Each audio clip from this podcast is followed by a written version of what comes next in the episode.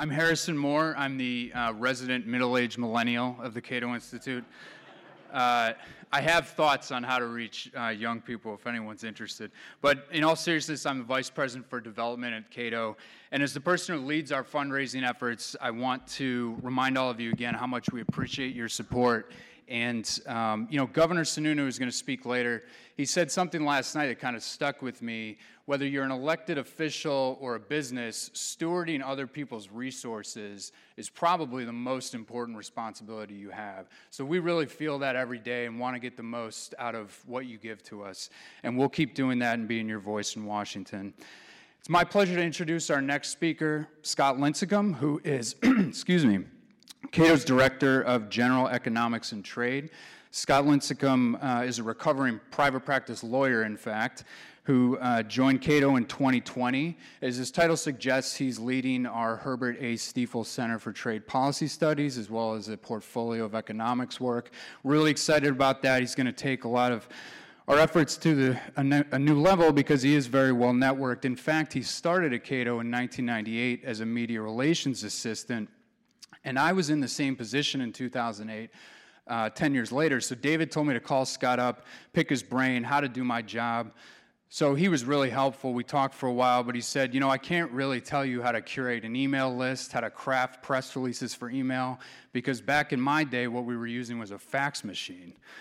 And so I said, This is all great. This is really helpful, Scott, but what's a fax machine? so I learned a lot more that day. Anyway, uh, Scott's um, very important part of our team.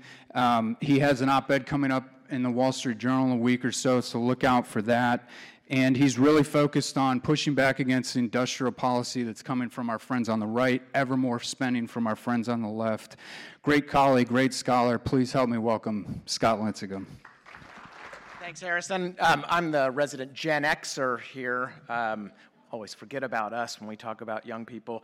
Um, Today, uh, well, first of all, thank you for having me. It's great to be here. Uh, wonderful weather. Oh, so nice. Um, today, I'm going to talk a bit about supply chains. Now, in the olden days, when I would mention supply chains, everybody's eyes would glaze over. You know, there'd be a lot of snoozing in the audience. Now, of course, the phone never stops ringing. The headlines never stop. I guess, uh, in a way, be careful what you wish for in terms of getting attention. Uh, but I think there's a lot that we can learn from the current supply chain mess that we're seeing out there almost every day. When we look at what happened, why it happened, and again, the lessons we can draw from it. Now, um, it may sound silly, but a, a, bunch of our supply chain crisis was just the pandemic doing, doing its thing. Uh, major exporting and importing countries uh, unexpectedly shut down and reopened, then they shut down and reopened again and they did it all on different schedules. And at the same time, you had abnormally high worldwide demand, fueled by monetary and fiscal stimulus, but also people being trapped in their houses and only buying furniture and computers. Um, economies then reopening, as I mentioned, retailer stockpiling, increased consumer appetite for those goods.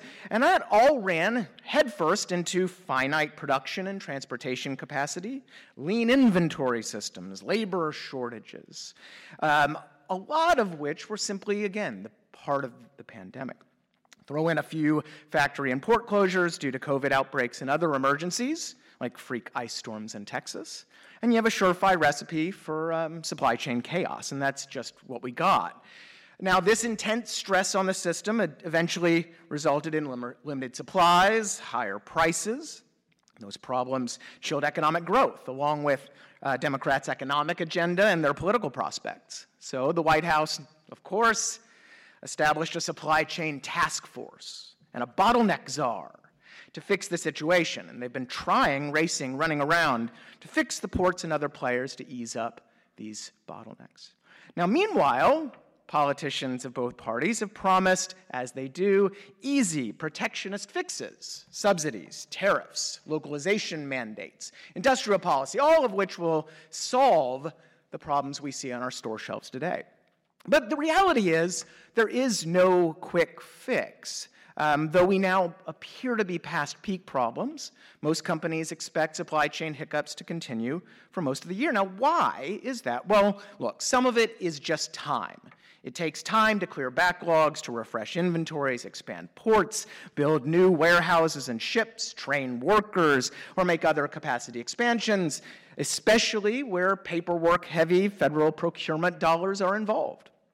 And the calming and resetting of global demand won't happen overnight either. We have the Omicron variant to worry about now, too. More mild, sure, but still to cause some problems in the coming months. But there are also two other things here going on worth emphasizing one good, one bad, and both right in Cato's wheelhouse. Well, let's start with the bad news. Um, as I've written repeatedly, all sorts of US policies at the local, state, and federal level have intentionally diminished supply chain capacity, efficiency, flexibility, thus making it harder to ease those bottlenecks and to adapt to our post COVID world. And they're making the supply chain crisis worse than it really ever needed to be.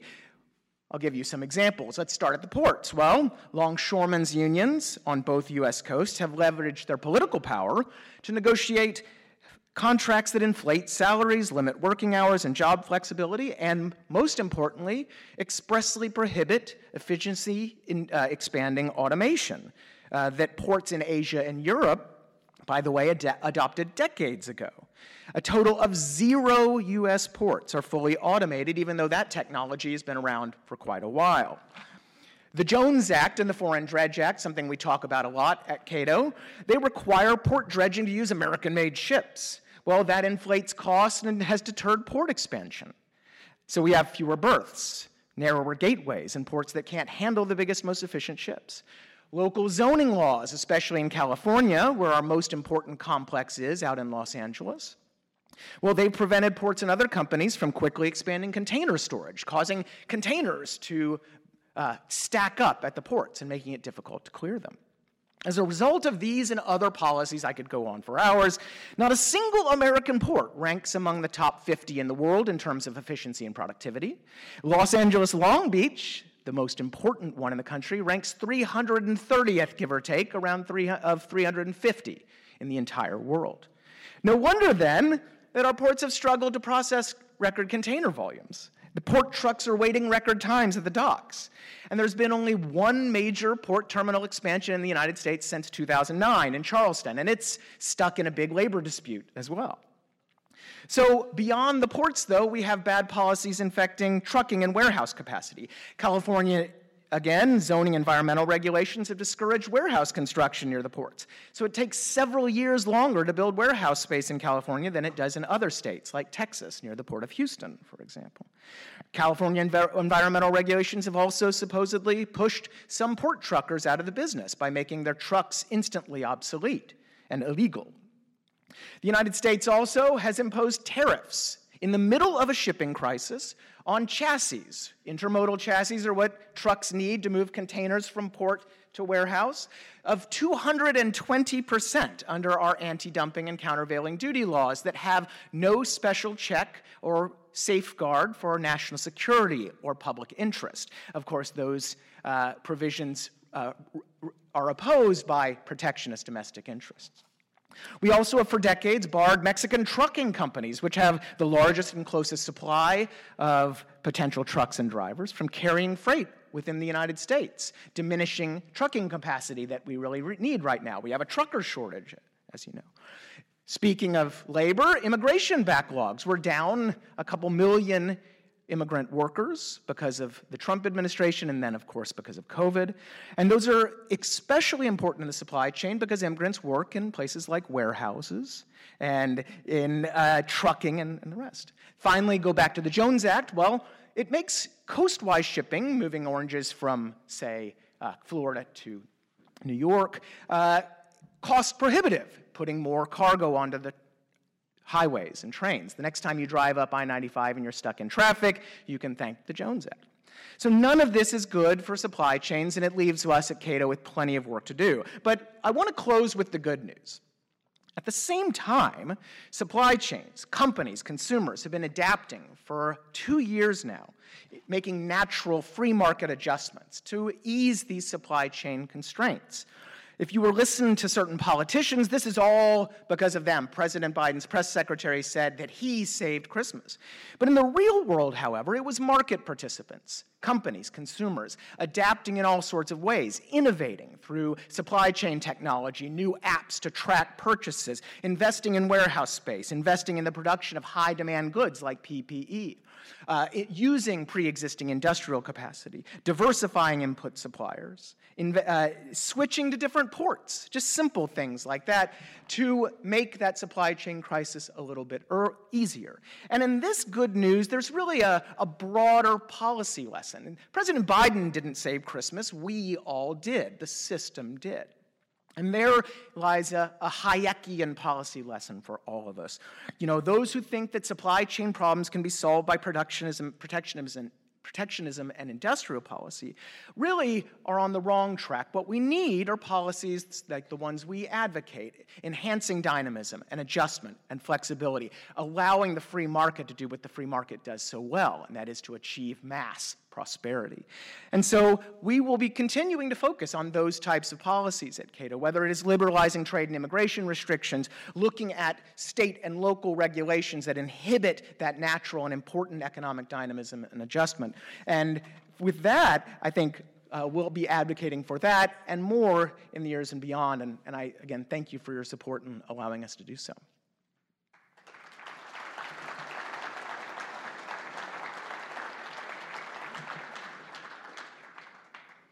So I have some time for questions if anybody. Yes.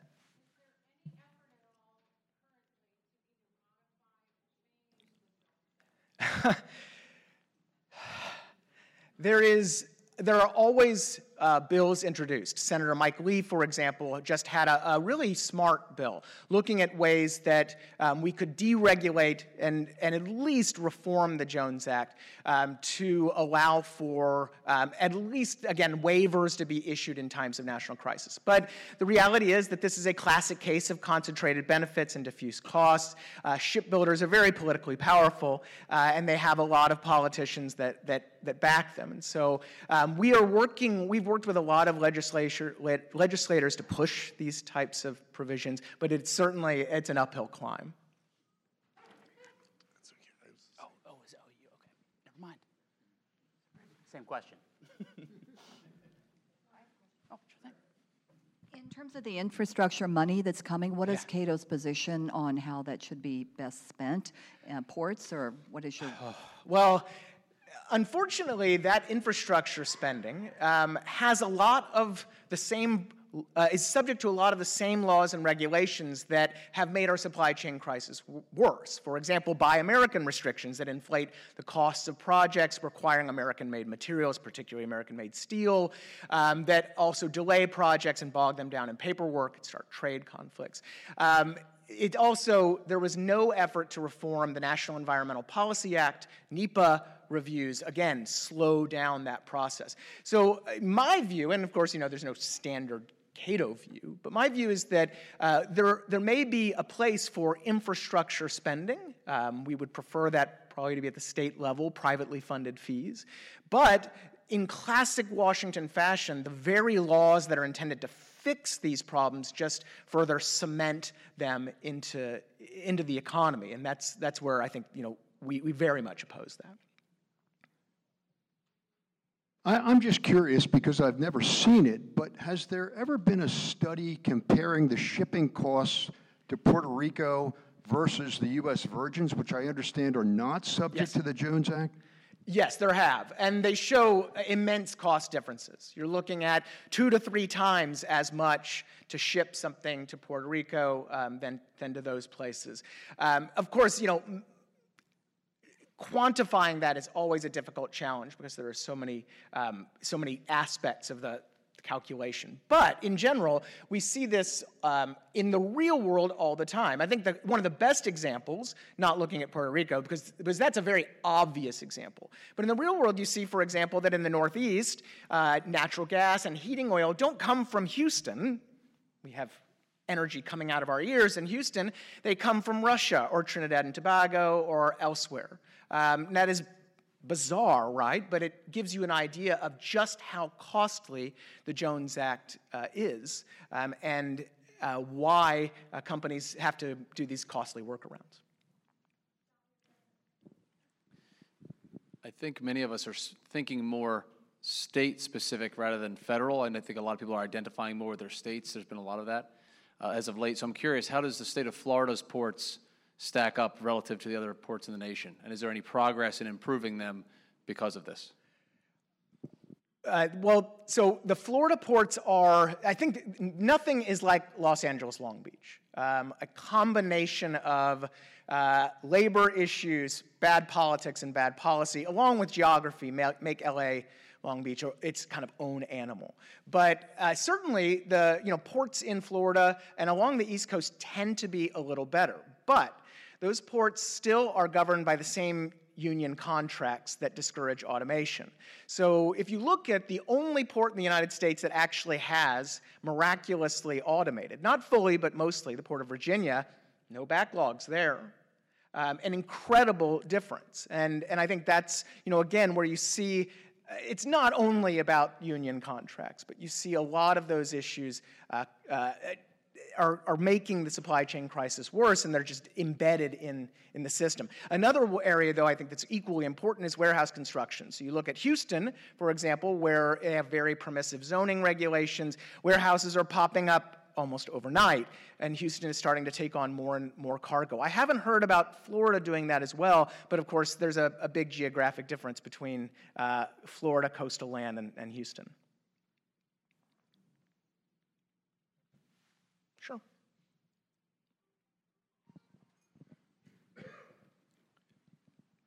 You mentioned uh, northern states buying um, oil from Russia. Will they still be doing that if sanctions go through? I, I, I doubt that, no.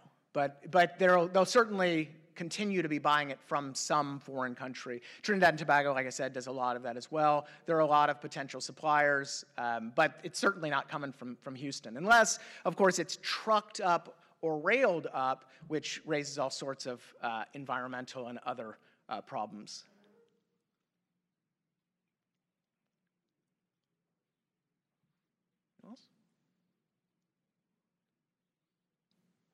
Okay. Well, thank you again